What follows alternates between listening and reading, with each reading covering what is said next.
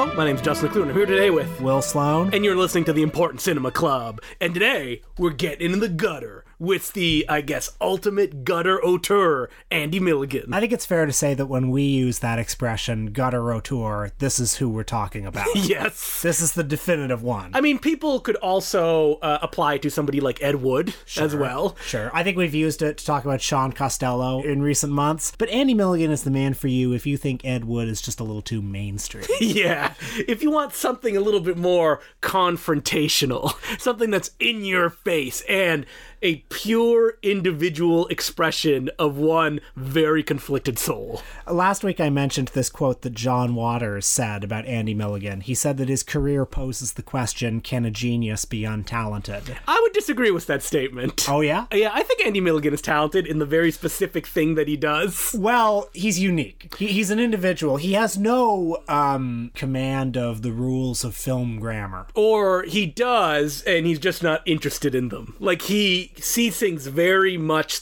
like this is how they're supposed to be done. and he approaches in a very repetitive, normalized way that I'm not going to change any of the way that I put these things together. His films, which include such titles as The Man with Two Heads, The Rats Are Coming, The, Werewolves Are Here. Um, The Body Beneath, The bl- Bloodthirsty Butchers, Torture Dungeon. Kill. But I would say every title that we've mentioned are some of his lesser films, the ones that didn't actually interest him that much, but he made because he knew he could have a meager return on them. Probably his best movies include Fleshpot on 42nd Street, Or The Nightbirds. The Seeds. Yeah, or Vapors. I would not hesitate to call Andy Milligan one of my favorite directors. Really? I mean, he's somebody who I'm deeply fascinated by. Mm-hmm. Um, that said, even the best Andy Milligan movies flirt with being unwatchable. Oh, yeah, definitely. the worst of them are, are are unwatchable. I mean, the worst Andy Milligan films are talky and boring, and you just can't wait until they're over. and the best Andy Milligan films, they're talky and boring. but they're also intense. Oh, yeah. It's like people screaming at each other. Um, the emotions start at like 11 and just move to 12 somehow. they're actively unpleasant to Mm-hmm. watch. They're full of shouting and violence, insanely wordy, disorienting camera work, and with subject matter that is hideous, uh, incest, rape, just evil people. Mm-hmm.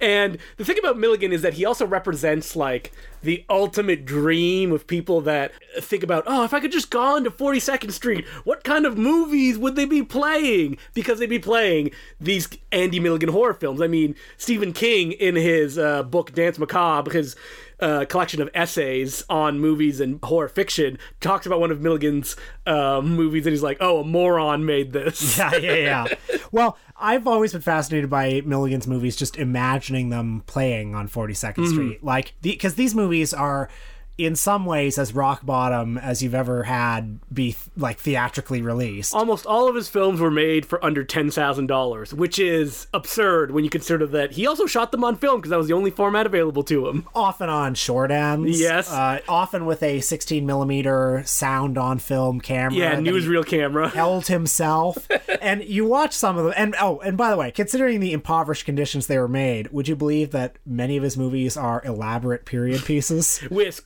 crazy costumes because uh, one of those slices of Milligan's life that is almost too absurd to be real is that he was a dressmaker, and before he got into movies, he actually owned a dress shop. So I said I was fascinated by the fact that these movies actually played in theaters because I sometimes wonder, like, did the Grindhouse audience? How do they stand? Did they like this? rebel? How do they stand for some of this stuff? I know that Michael J. Weldon, in his Psychotronic Encyclopedia of Film, which was written in the 80s when Milligan was still alive, one of the reviews, he just says, if you're an Andy Milligan fan, there's no hope for you. Well, because you go into these films that have these lurid posters and ad copy, it's like torture dungeon. Like you'll see stuff that has never been put onto the screen, and then you go and it's essentially like prop dummy hands and just paint blood splattered all over the place. So you can understand like the genre hungry horror fan seeing these and being like, "What the hell?" I think what I find most fascinating about his movies. Okay, there's sorry. There's so many things I find fascinating about his movies, including the fact that they're the product of of a deranged vision. But they are like real howls from the gutter. They mm-hmm. are from the gutter uh, about the gutter for the gutter and they're by a man who like like you watch these movies and some of them have certain superficial comparisons with say the films of John Waters but John Waters comes across as so much more of a careerist next to Andy Milligan. Andy Milligan wants to burn every bridge as he walks over it. like Andy Milligan is this like walking open wound of a person who's just spilling these uh, you know, he apparently had a very hard life, and he's spilling all this trauma onto the screen, and there's something compelling about that. Do you think you would find it compelling if you came to his work and did not know about his life? Like if you stumbled upon one of his movies, for example, Bloodthirsty Butchers. Well, I'm actually glad you asked because Bloodthirsty Butchers was the first of his movies I ever saw, and I was compelled by it. I- Ooh, I- wow. I, found it hard to watch, and as I was watching it again today, uh, I still found it hard to watch. I mean, basically, it, it just sort of tickled me the first time I saw it because it, it's so it's so it's his version of the Sweeney Todd story, it's just so cheap. It, it's cheap beyond comprehension. So I was quite delighted by that, and I wanted to know more about him. And what's amazing about the movie is that you assume that it's like people in Staten Island doing accents, but he was in Britain during that time. Yeah, yeah. So it's like his aesthetic is so pure that even when he has the real stuff, you assume that he's faking it on screen. Andy Milligan does have a fascinating life, though. It was documented in an essential biography by Jimmy McDonough called The Ghastly One. Uh, he was born in Minnesota in 1929, had an unhappy childhood. You'll often see in his movies the archetype of the domineering matriarch, and it seems that Andy himself had a difficult relationship with his own mother. Seems that's, that's all he ever talked about. Uh, it is possible that he was abused uh, sexually by his mother. We don't know that for sure. I mean, that's extended to his dislike and hate of essentially all women that he knew in his life, but at the same time, he also hated everybody in his life. Yeah, he seems to have been a hard guy to get along. with. Al- also, seems. yeah, seems. Uh, he served in the Navy for four years as a young adult. Uh, I think that's where he really came into his sexuality. Yes, because Andy Milligan was openly gay, but a very specific kind of gayness in that he had no interest in anyone that wasn't like masculine and dominating as a man. Everybody else he thought was weak. So he didn't like that kind of um, limp wristed stereotype. even though that character of the drag queen appears a lot in his movies so and there seems to be some affinity there even though that people in his life was were like oh no yeah he hates that stuff He moved to New York City in 1951 as a young man, and as you mentioned, he did open a dress shop there. Uh, one of the I- important elements of his early life was uh, beginning in 1960, he worked at uh, an off-off Broadway theater called the Cafe Cino, which is sort of a semi-legendary stage venue. oh man reading about it in jimmy mcdonough's book is just hellish like I mean, it seems to have been this like theater of cruelty. yes i mean andy milligan's um, entire art is also filtered through this like sadomasochistic outlook on life that he had as well which he was very open about The Cafe Cino, I, I guess it was Andy Warhol adjacent. Oh yeah, but Andy Milligan hated Andy Warhol. Right. He thought the idea of like 15 minutes, superstars, trash. Andy Milligan was one of those guys who's like, I have no time for people that want to be famous or who want to be intellectual. Also, if you're trying to um, just squeak by through life and do drugs and drinking, I hate that as well. Basically, if you're not me, you suck. Well, all of Andy Warhol's art is, including his films, are kind of cold and distant, whereas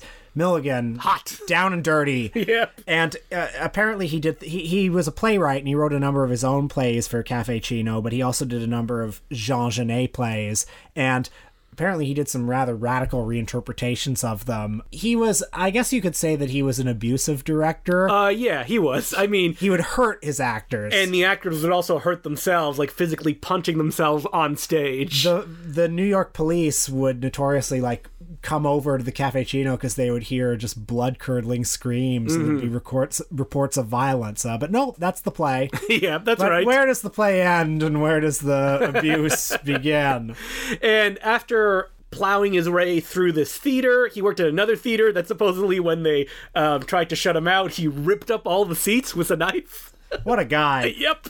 His film career began in the mid 60s. His first film from 1965 is called Vapors. It's a 32 minute avant-garde film about uh, gay life in New York, four years before Stonewall. And a gay life that Milligan himself said he had no interest in. It was actually written by somebody else.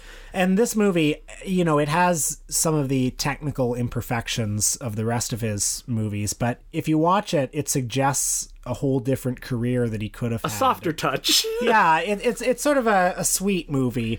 Uh, it's set at a bathhouse, the the famous St. Mark's bathhouse, and it is about this uh, young man who goes to the bathhouse and he befriends this older man who's stuck in a loveless marriage, and they spend you know uh, an evening just talking to each other i- in their stall. And then of course later it ends with this young man being humiliated all the surviving versions are censored but it ends with a guy walking into the young man's bathhouse stall uh, with his big cock uh, Andy hanging out. Milligan said it was the only reason that he wanted to make the movie. But, you know, it's essentially Milligan's in the mood for love. An Yeah. unconsummated uh, relationship on screen. it's an interesting short. It's genuinely atmospheric. I think the bathhouse depicted in grainy black and white. I think this might have been shot on eight millimeter. Uh, it looks actually kind of otherworldly, probably accidentally. Um, But it there is something about it that captures the atmosphere of you know what I imagine was the covert nature of bathhouse living.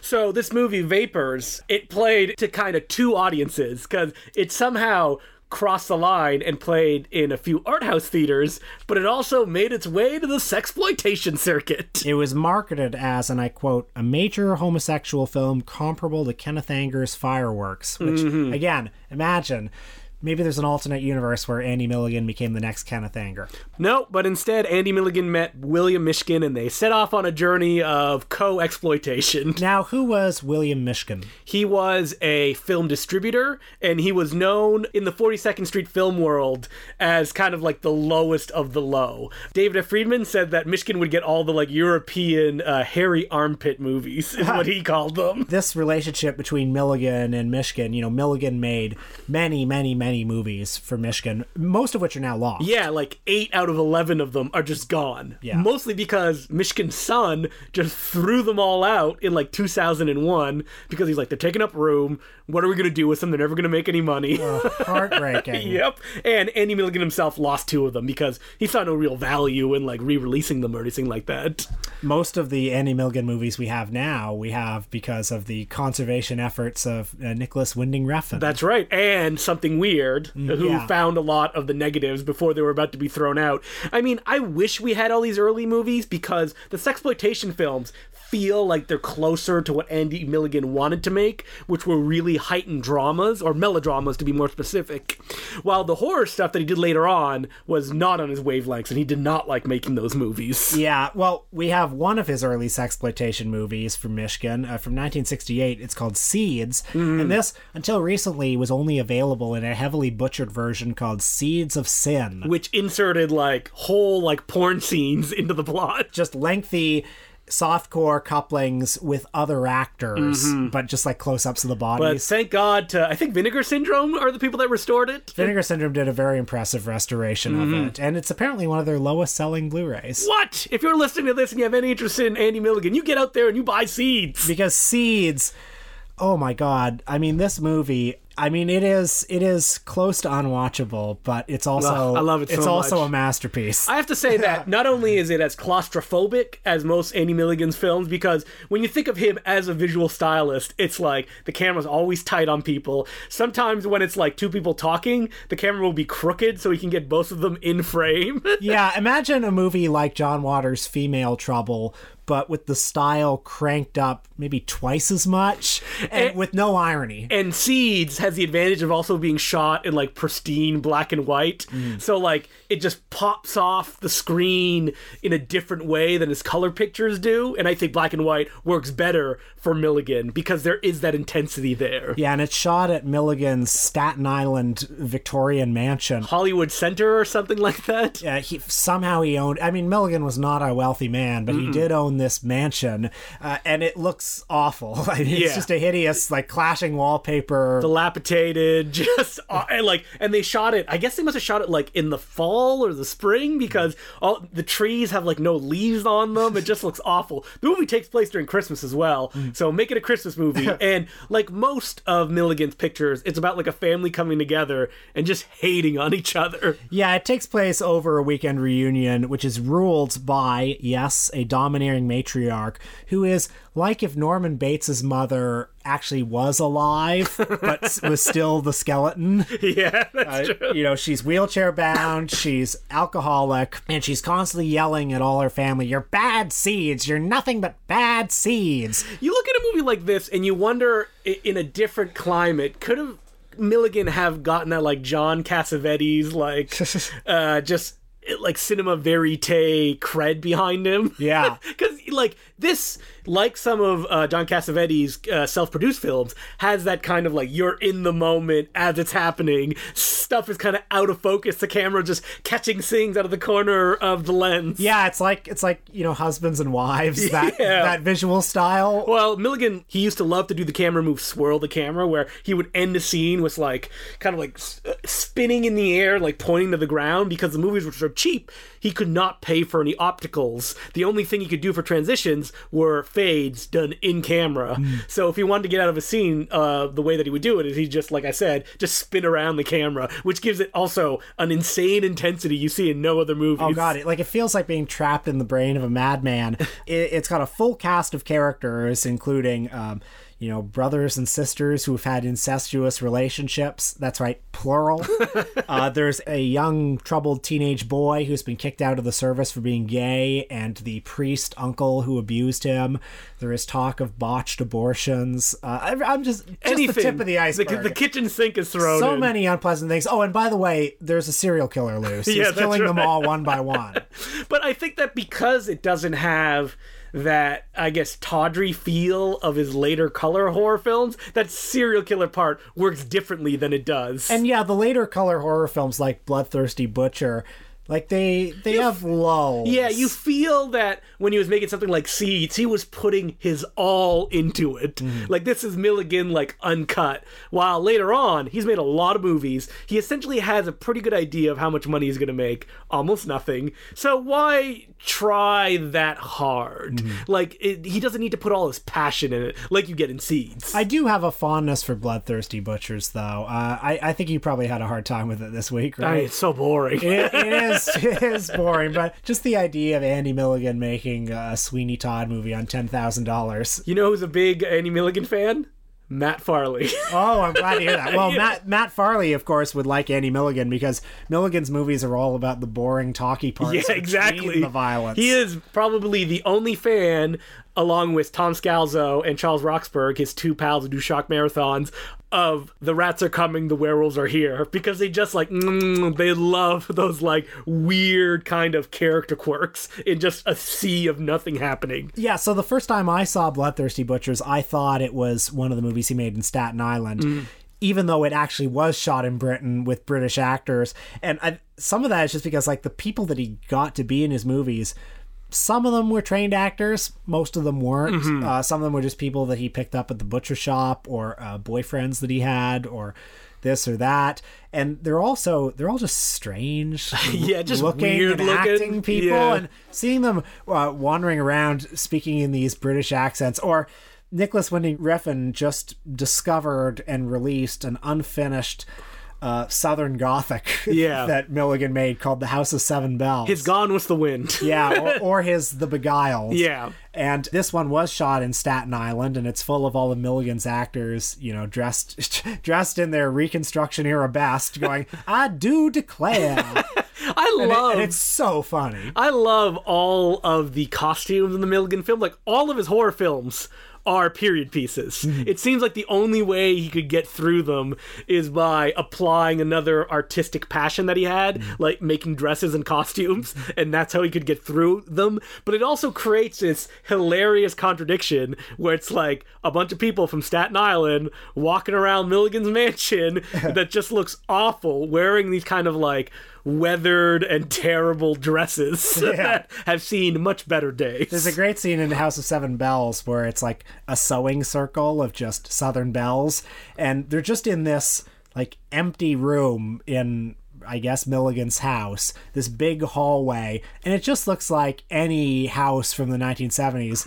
But you've got all these women dressed in their southern finery, and the con like it's it's otherworldly. I use that word too much on this podcast, but it really Mm-hmm. It's is. your go-to. It's, it's just such a strange image. Now, Fleshpot on 42nd Street, uh, which is last Milligan film that we both watched, I think what's interesting about it is that it's probably his best film, and for a long time, it was lost in a complete version. Again, I think Vinegar Syndrome saved it and Yeah. released it. Yeah, I saw an incomplete one that uh, Something Weird put out, yeah. many years ago, which was also just very hard to watch. and- Very dark too. Yeah, ver- I mean, Milligan's um, films are famous for the optical soundtracks being almost unlistenable. Mm-hmm. so, like the Vinegar Syndrome release is as good as it's going to look and sound. And it's actually pretty good.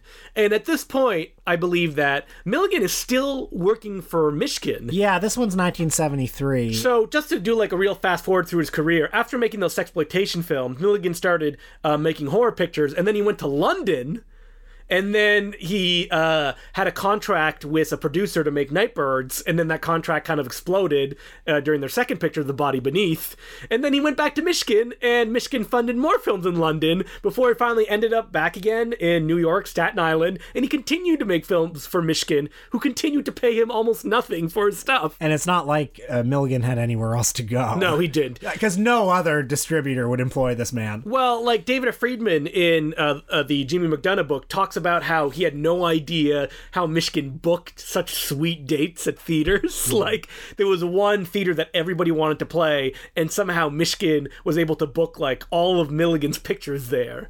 And at the end of the day, a lot of them made money because Mishkin was a real canny salesman. He could sell that sizzle, even They- though that there was no stake. They had good titles. They had good posters. Bloodthirsty butchers. Mm. Yeah, torture dungeon. What do you want? Yeah. And then something like Fleshpot on 42nd Street, uh, Mishkin actually forced Andy Milligan to shoot some hardcore that they put into the movie. I mean, this is the one that really feels like it emerged from the gutter to the point where it opens with this shot of 42nd Street, a camera traveling along the deuce. An anomaly for a, Milligan film, the kind of uh, guerrilla style shooting. And there's, it actually feels, because the camera is crooked and Mm-hmm. it's sort of at knee level, and it really feels like the camera is somehow like rising up from from the muck and the filth and the cum. Go home, camera, you're drunk. Yeah. uh, and eventually the camera finds Laura Cannon, who stars uh, as the titular fleshpot. Uh, she's a prostitute and uh, just all around survivor uh, in Times Square. Laura Cannon, an actual porn actor, I think probably most famous from uh, everyone's favorite Shaun Costello film, Forced Entry. That's right, and she also reunites with the star of that film, Harry Reams. Very late- charming in this movie. later in this one. Yeah, uh, Laura Cannon, uh, as we join her, she's uh, fleeing from her current loveless relationship, a purely transactional relationship. Uh, you know, she steals some stuff from his apartment and gets out, and she. Uh, her only friend in the world is this drag queen played by Neil Flanagan, mm-hmm. who gives actually rather a touching performance. I think um, all three of the main players give fairly touching performances. Even somebody like Laura Cannon, who in this movie, it's almost like her life documented. Uh, there's a Rialto Report uh, podcast episode where they kind of like hunted down like what she's been doing since that time, and essentially her character was not as destitute as she is in this movie, but it was a variation of that. Like she could have been a Broadway actor, and she just never made it. So she kind of struggled throughout her life. So the Laura Cannon character is a, a street fighter, a survivor, and one day she just happens upon this really nice finance guy played by Harry Reams. Who falls in love with her, sees the good in her, takes her to his home in Staten Island, and it seems this might be her Prince Charming, you know? Uh, before we get to the shocking end that Milligan cannot help but insert in the last two minutes of the movie, I should point out that this is one of Milligan's most empathetic movies as well. There's a lot of scenes with the characters just hanging out at the bar, just chit chatting. There's that kind of uh, angry kind of dialogue jumping between a lot of the women, but there's also kind of I don't know, a, a softer touch than he usually uh, shows. While every character shows themselves as well to be like backstabbing and evil, you also get a sense of friendship between them, that they're all struggling and they're trying to figure out a way to get out of the situation. And you sense that the movie doesn't hate these characters like it normally does. Yeah, because even at the end, when um, you know you can see the movie, but essentially turns as bad as it could for the character, almost as if Milligan, like making the movie, is like, well, I can't just have a happy ending. Yeah. this is crazy. So we have to have this out of nowhere thing to happen, and then essentially the worst final shot you could have. But yeah, as you say, the three central players, they're all quite charming. I, I think Flanagan gives the best performance, but the other two, they, they there seems there's something sort of authentic about them. And uh, you know, there's a there's a scene where Harry Reams takes Laura Cannon in a taxi, you know, down to the South Ferry, and they're clearly in a real taxi, and Milligan just like shoves the camera in the back seat with them, and so they're backlit horribly, and the the shot is crooked, and yeah, there's something kind of documentary like, and the fact that it actually stars these two real porn stars makes it feel like because so the relationship between them it's a lot to swallow. Mm-hmm. You know it's it's very contrived. But the fact that it's shot in this way with these people under these circumstances you know you, you could see that there's something real in this story of squalid people searching for redemption Well, I would say that like that immediacy and Milligan's patented style is already like head and shoulders over most porn directors even trying to do this kind of sexploitation thing. Like he was working with the budgets and technical equipment that most pornos uh, utilize, if not less so. And I think that as a storyteller, he's head and shoulders above most of them that are considered like ah the great porn di- directors, other than like Radley Metzger and stuff like that. Sure. Which who are on a completely different level. well his uh, scripts are certainly more loquacious than most Yes. porn directors i mean Very Matt Farley-ish again. yeah, just just long, long. I mean, he is a theater theater director to his core. Mm-hmm. Eventually, his work with Mishkin dried up. I did dip into one of the movies he made later in life. Monstrosity. That's right. Good luck. yeah, he so he made three movies, or actually four movies in the '80s, including The Weirdo and Surgikill, which was his last one. Monstrosity he shot in L.A. and he has certain kind of like punk aesthetics in it. It's a Frankenstein story. and he's trying to make like a goofy horror comedy, which is like kind of out of his wheelhouse, and it, you don't feel he's very comfortable with it. It's like I just want to make something that'll sell some tickets, please. Yeah, he's not good when he's actually trying to be funny. No, he's not. And also, it's just competent enough. Like he has a bit of a crew making monstrosity. That's right, because that's the one that Jimmy McDonough worked on, right? That's right. I listened to a bit of the Jimmy McDonough commentary on it, and McDonough said, "Well, this was kind of a bittersweet day because uh, Andy Milligan actually hired a special effects artist to do these gore effects. Normally, it used to just be him. Mm. It's like." Yeah, you know, when you get more competent technicians working on your film, basically you've just got a bad film. so you think that if it was just mannequin hands, there'd be more charm there. Yeah, and again, he's trying to be funny, which And like he didn't like shooting on 35 millimeter either. He, he didn't like the aesthetic of it. He did it like once before as well. He liked his 16 millimeter optical sound sync camera Getting that's like one there. second off. Yeah.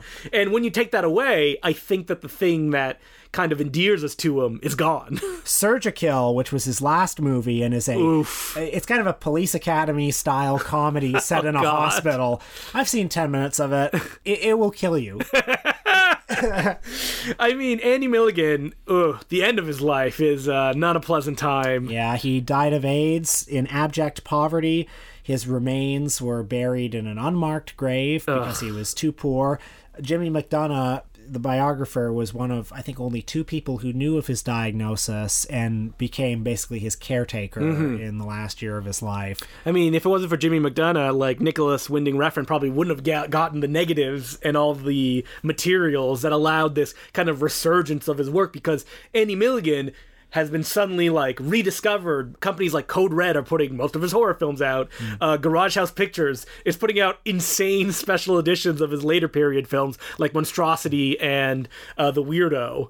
And uh, Nicholas Winding Refn again is doing remasters that he's putting for free online at bynwr.com. I think for anybody curious about Andy Milligan, go to Vinegar Syndrome and get their Blu-ray of Fleshpot on 42nd Street. Maybe also get their Blu-ray of Seeds. yeah, throw seeds in there as well. And if you don't like them, I wouldn't be surprised yes. because these are real minority We, tastes. we have not undersold these movies. I think we've been very honest in their re- Even- yeah, reality. even these ones, the ones that are the best ones, Yes. they may they may take you a little. They're they're they're an acquired taste. But you know what? Uh, Jimmy McDonough's book, which has been out of print forever, is being re-released again by Fab Press. And read that book, and you will become obsessed with the filmmaker. It's impossible not to once you get his whole life story. All right. So, as per usual, you can send us letters at Important Cinema Club Podcast at gmail.com. And our first letter is from Elias Brander, and he goes, Hi. When was the last time you cried while watching a movie? Is there anything specific in movies that often move you to tears or subjects that tend to affect you very emotionally? I just recently realized that, almost as a rule, always cry when watching Miyazaki films, and I'm not quite sure why. The one that makes me cry whenever I see it, or that makes me uh, tear up or get a little get a little uh, emotional. Glen or Glenda.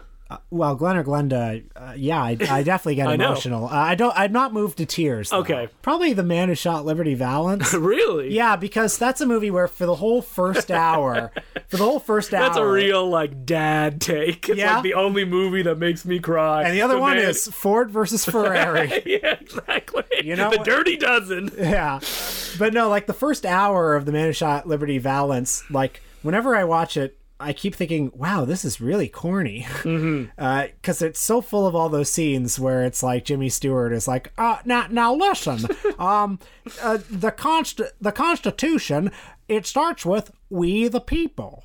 You, you know, it has dialogue like that.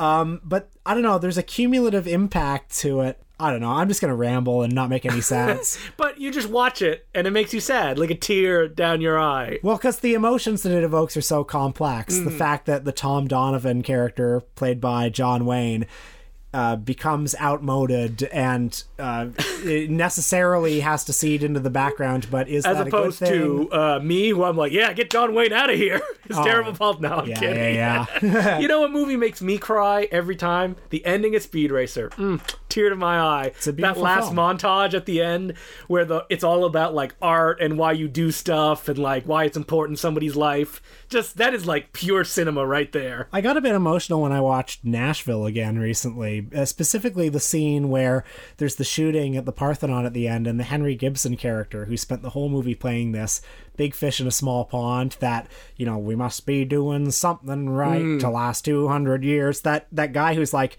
the most famous man in Nashville. So he's just a big fish in a small pond. But then he like after the shooting he heroically like grabs the mic and is like, "Now listen, listen. We can't have any of that. Keep singing. This isn't Dallas. This is Nashville." And what's so moving about that scene is he's a pathetic character, but in this one moment he's been called upon to live up to the ideals he set for himself and he mm. does it. Yeah. And that's very powerful to me. And it actually made me tear up a bit. It's you know I mostly tear up not usually at like stuff. Well, you know I should be specific. I cry all the time during movies to the point that uh, my partner Emily is like, "Are you crying at this?" And I'm like, "Oh god, it's so sad. No, I just got something in my eye." But it's like oftentimes like a happy cry will like get me, like something very joyous and climactic about the mm. movie will like get me. very cathartic. yeah, I'm sure. cathartic. That that's what really like gets those tear ducts rolling. The ending of It's a Wonderful Life has got me in the past. Mm. You know what really makes me cry is the ending of Don't Let the River Beast Get You. Just tears of laughter rolling down my cheeks. Have you ever laughed so hard during a movie that you've cried? Oh yeah, uh, Borat. When I saw that in the theater, I think the that- naked wrestling scene was may- right. maybe the hardest I've ever I'm trying to think like Anchorman uh, made me laugh so hard that my friends thought I was like dying, Mm. and it was the whole crazy like fight scene, Right. And that didn't make me laugh that much. What made me laugh is it just did cuts to them like sitting back, and they're like, you know, that escalated quickly. Like there was a guy with a net, and I was like, oh my god. Also. Team America World Police when he has the beard and he's like, "Oh my Oh, god." yes. That's Like, funny. I was just laughing. So it's what gets me is like the dumbest thing in the world when it comes to comedies. That will make me laugh and mm-hmm. laugh and laugh. Mm-hmm. All right. So the next question is from a past email writer, Bennett G, and he goes, "Hi guys, it's me again. Since my last email, I had a consultation about getting my tattoo, the one of Woody Allen, removed." Oh, oh, I remember this.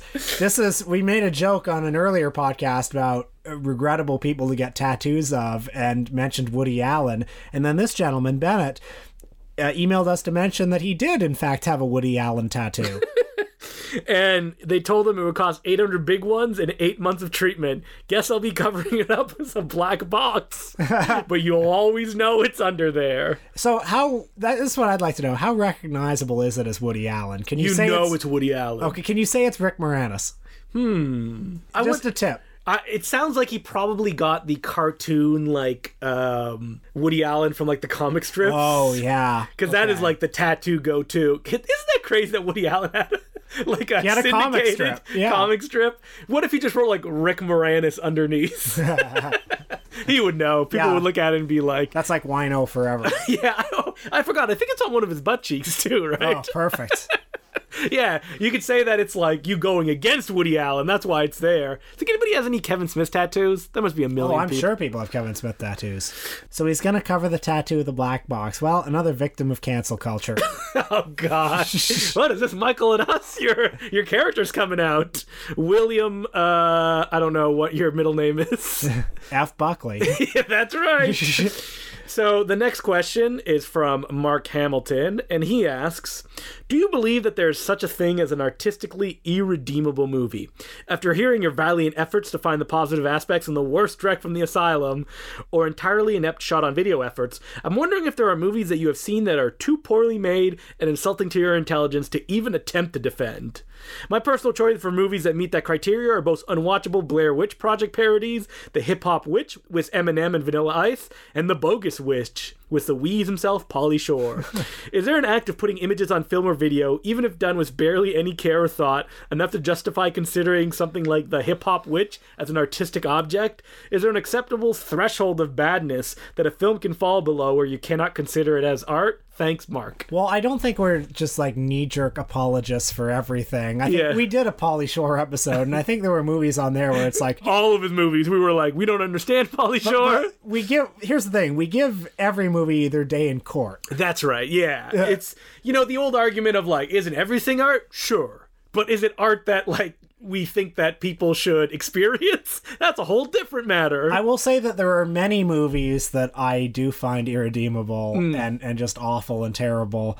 Uh, and and not worth not worth the effort of defending. But I would also say that movies are constantly changing because movies don't exist in a vacuum. So the Bogus Witch Project, starring Pauly Shore, I guarantee is slightly more interesting now, just because we are 20 years removed from the Blair Witch phenomenon, 30 years removed from the Pauly Shore phenomenon, and therefore it's a historic object. I'm fascinated that this letter writer took offense with two Blair Witch parodies. Wait, what about uh, Thumb Witch or whatever the Blair Thumb Project? uh, the the Steve Oedekerk, Oedekerk, yeah. film. I'm not going to defend the Blair Thumb. but you know, just like Ha- Henri Langlois of the Cinematheque, you can't start deciding what is art or what is not art because then you have like the Andy Milligan issue, which is most of his films just got tossed out. I think everything could potentially be redeemed. Mm. I mean, not everything's going to be a good movie, but everything is going to be at least slightly interesting if put in the right context. I'm holding out for that Corky Romano revival. Corky Romano is endlessly fascinating. All right, so those are our letters for this week. Uh, if you'd like to send us some for next week, it's important cinema club podcast at gmail.com. So this week on our Patreon, we're talking about all the new movies that have been coming out. We're talking about big new blockbusters, the first blockbusters of the year. We're going to talk about Bad Boys for Life, and we're also going to talk about Birds of Prey and the fantabulous emancipation of one Harley Quinn. Oh, that's right. I'm like, we're talking about a third movie? Oh no, that's just a long title. That's right. So, uh, yeah, we wanted to see what are the what are the big hits. What are the I'm interested in diving into the research you did in January, where you went to go see almost all of the January release films. yeah? Let's uh, let's. So talk we're about also it. going to throw that on the fire, and if you want to give that a listen, five dollars a month, Patreon.com/slash The Important Cinema Club. So next week we're getting serious with a bunch of comedians. Yes, that's right. Um, it's been requested that we do comedians again because we did it a long time ago. We did comedians who failed at at movies. Yes. And while we could do that again, we're deciding to go down a bit of a different path. And we're going to talk about comedians who tried dramatic roles. Uh, tried, I say, like sometimes they're successful, sometimes they're not. And we'll be talking about Patton Oswalt. He was in Big Fan and in Young Adult. Yeah. And we'll also be talking about Richard Pryor. with his Paul Schrader film Blue Collar. Mm-hmm. And, we may talk about another one too. Yeah, we want to find a more um, classic Hollywood person, but we just need to figure out who that is first. I'm trying to sell Justin on Bob Hope in the Seven Little Foys. You know what? Uh, I'll say the same thing you said about somebody else. I don't know what I would have to say about the uh, dramatic artistry of Bob Hope. Yeah, fair enough. I'm not sure I know either. All right, so that's what we're doing next week. So until then, I'm Justin Decloux. I'm Will Sloan. Thanks for listening. Will, it was the biggest night in Hollywood yesterday. It was the grand finale of On Cinema Oscar special. I haven't watched it yet, but Ooh. I'm looking forward to. it. Gets dark. you didn't hear about that? Don't spoil it. All right, I won't spoil it. Do you watch it in its entirety, like all two and a half hours? Yeah, yeah, You are a madman. I love every second of it. so you watched the Oscars suicidally in a public place? Yeah. Did you have a fun time? I did have a fun time. That's good. Yeah, yeah. Uh, with the caveat that the that the Oscars, I find it increasingly depressing as I get older. Um, uh, because you know, and I'll. The sparkle falls away from your eyes? Or? Yeah, like I'm actually getting to a point where I'm starting to find the Oscars kind of like actually unpleasant to watch, and I'll tell you why. I've been trying to been trying to figure it out. It's because when you watch the Oscars, this is the film industry saying to you, "This is what movies are," mm-hmm. and this is what this is the image we want to project of movies. Now, this year's list of winners, I thought was had some good Yeah. things in it, but good, bad, doesn't matter. It's the Oscars. What matters is just the show in total and the message that the show is delivering you about movies, which are this is the proper cinema. And this is the, the these are the areas of cinema that we are interested in, and therefore that you should be interested in, which is nothing too old, nothing too off the beaten path. I mm-hmm. mean, it's kind of amazing that Parasite Well, that's the thing, right? Is that like that's what you take away from this Oscar event, and that's all anybody will be talking about. Another Joker won an Academy Award. Who cares? Yeah. As people have said, like it's a Oscar for "You Were Never Really Here," which was uh, a better performance, I would say, in the show he won in the Joker. But like an example of why the Oscars I find it kind of depressing is that montage they did about scenes f- that had music in them Insanity. where it was just like oh here's a scene from Footloose and Back to the Future Yeah. and Moulin Rouge and I counted and there were two clips in that montage from before 1980 yep, that's right. and that's the kind of and even when they do a montage of like actual film history it's just like oh there's Gone with the Wind Uh, you know what? I think the Oscar producers have taken your note. More montages. montages suck. I saw a lot of people complaining about that. That they're like, there were no uh, old clips. I'm like, no montages. Nobody wants to watch this. montages do suck but yeah, i don't know it just it's just like the oscars is something that has no interest in film as a medium with a history and it has no interest in film as What are you talking about? world uh, Tom Hanks came out to introduce that museum that's going to have like a Jaws statue and yeah, it's stuff like have that. some ruby slippers in it Yep. you know the five old movies that people know I mean, we talk about this all the time. Like, this podcast exists only to introduce people to stuff that they wouldn't hear about anywhere else. Yeah. We get you in with the Tom Cruise, and then we, you know, jump you with the Andy Milligan. so this is why i like our podcast and why i find the oscars increasingly an unpleasant place to be Mm-hmm. it's like watching the oscars after doing this podcast for years, is like being told by the industry, okay, but this is what film actually is. What do you say about foreign language film winning Best Picture for the second time after The Artist? Yeah. Everybody's forgotten about that. You're right, that was a French film. It was a French film. It was distributed by the Weinsteins, and they pushed it hard, but it was a foreign language film. Just there wasn't any dialogue in it, so people could just ignore that, I guess. The intertitles were English. oh, were they? Or were those re-edited? It's probably an original French version. Uh, probably was. Set in Hollywood. Mm-hmm. yeah, you're big, right. big American stars like John Goodman. yeah, and uh, Jean Dujardin. Yeah. Wolf of Wall Street, um, and Lucky Luke himself. I will say that it was interesting that Parasite won Best Picture. I- I'm not going to be one of those people who, who says that Oscar got it right or whatever because I feel like you can't one year say that the Oscars don't matter and then the next year say the Oscars got it right. You know, I've seen some arguments about that, which is like when they get it right, it does matter to people discovering those films. When they get it wrong, it's like, eh, fuck them, it doesn't matter. I guess that's a fair point. Yeah. I guess you want the movies you like to win so that more people will see them. And also, I, I don't know. It's it's so stupid to care about the Oscars, and yet every year when I watch it, I start caring. And and so when a movie like The Irishman gets completely shut out, it's like fuck this this award show tricked me into caring whether or not The Irishman gets anything. I was not invested in The Irishman winning any awards. I'm a real legacy kind of guy that if someone's won awards, give it to somebody new. sure, I respect I respect that. like Parasite, which won a ridiculous amount of awards, much to the bafflement of uh, its cast and crew. if we are to play along and say that anything about the Oscars matters, I think it's nice that Parasite won a lot of awards just because on the game show level, it's fun to see a surprise thing happen. Yes. It's like, oh, this adds interest to the ceremony. And also because the Oscars was not set up to honor Korean genre cinema. Mm-hmm. So when some when something like, you know, there have been 20 years of great exciting vibrant Korean cinema and for that to Lots of films. and, and for that to suddenly penetrate the Oscars at the highest level is an interesting development. The idea of a foreign language movie like Parasite, uh, forget about the artist because it passes as an American movie. yeah, it does. But the idea of a foreign language movie actually winning Best Picture seems to me like something that couldn't have happened 20 years ago, even though Crouching Tiger and Life is Beautiful were nominated. But like they were never they were never actually going to win Best Picture. no. And I think the fact that Parasite actually won speaks to so many huge seismic shifts that are happening in the film industry. Like, you know, maybe Hollywood has become less culturally chauvinist simply because, like, the legacy studios have crumbled and they're all owned by big international conglomerates. And, like, like there's no. There's no legacy film industry in Hollywood to be protective of anymore. I mean, right? Parasite beat like the love letter to 70s Hollywood, Once Upon a Time in Hollywood, that in any other year would have swept those awards. But it's like the old Oscars that Billy Crystal used to host, and Jack and Warren were in the front row. Like that seems like kind of an old guard. Like that. That's that's back when there were you had your Warner Brothers and your Universal, and they made movies.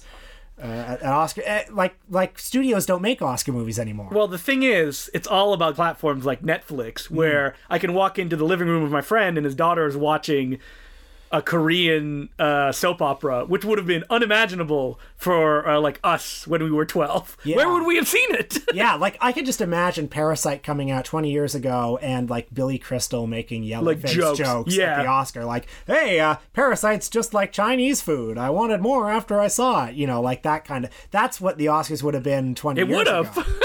But but yeah, the world is the world is smaller than it was 20 years ago. and you pointed out that somebody got real snubbed on the Oscar memoriam. Oh yeah, every year during the Oscar in memoriam montage, I have in my head one or two names that I want to see, and I'm almost always disappointed. So I'm curious to know how their system works because when I worked at the Canadian Screen Awards, to get into the in memoriam, you had to apply for that to happen. Interesting. So it wasn't just an automatic like you just picked everybody that died, which could explain why some people were not on the Oscar in memoriam kind of thing. You think Kirk Douglas's family applied? Yes. I think they just put they just put because you can't not have Kirk I mean, he's, it. I mean, it's yeah. I, I'm not trying to make excuses for them. I'm just saying that that's the system that the way it goes forward. Uh, point. We didn't even mention the name. The Oh, Larry Cohen. Larry Cohen was not included in the death montage, and I actually thought he would be he's, because he's pretty famous though. Like he was writing big Hollywood scripts. Yeah, like- he wrote movies for Sidney Lumet and Joel Yeah. Schumacher, you know, uh, in addition to his many own contributions to cinema. Yeah, I was sad to see Larry Cohen not included. Who doesn't love Larry Cohen? monsters. That's who. But we got a few extra shots of Billie Eilish. Uh, that's right. and I think Larry would understand. But this is exactly the sort of thing that makes me like Angry. Mm. angry and hate the Oscars because it's the Oscars to be like, yeah, that's that's not the real. Did you have any other names that actually did show up, or was Larry Cohen the one that you were like, "Where is he?" I guess I was happy to see Terry Jones in there. I wasn't necessarily expecting him to be there. Yeah, and you wouldn't. uh, Would you have been that angry if Terry Jones wasn't there? It seems like more of an affront to somebody like Larry Cohen or Dick Miller. Yeah, or, because Terry Jones wasn't really in the American film yeah, industry. or uh, Tobe Hooper wasn't even included in the in memoriam. Oh shit. yeah, so Sid Haig was overlooked this year. I'm not shocked by that, but Oh, Sid been- Haig wasn't in would've been there? nice to have Sid Haig. yeah, the Oscars suck. That's what I'm here. That that's our final position, Yeah, right? fuck it. Yeah. Until next year when we get Oscar fever again.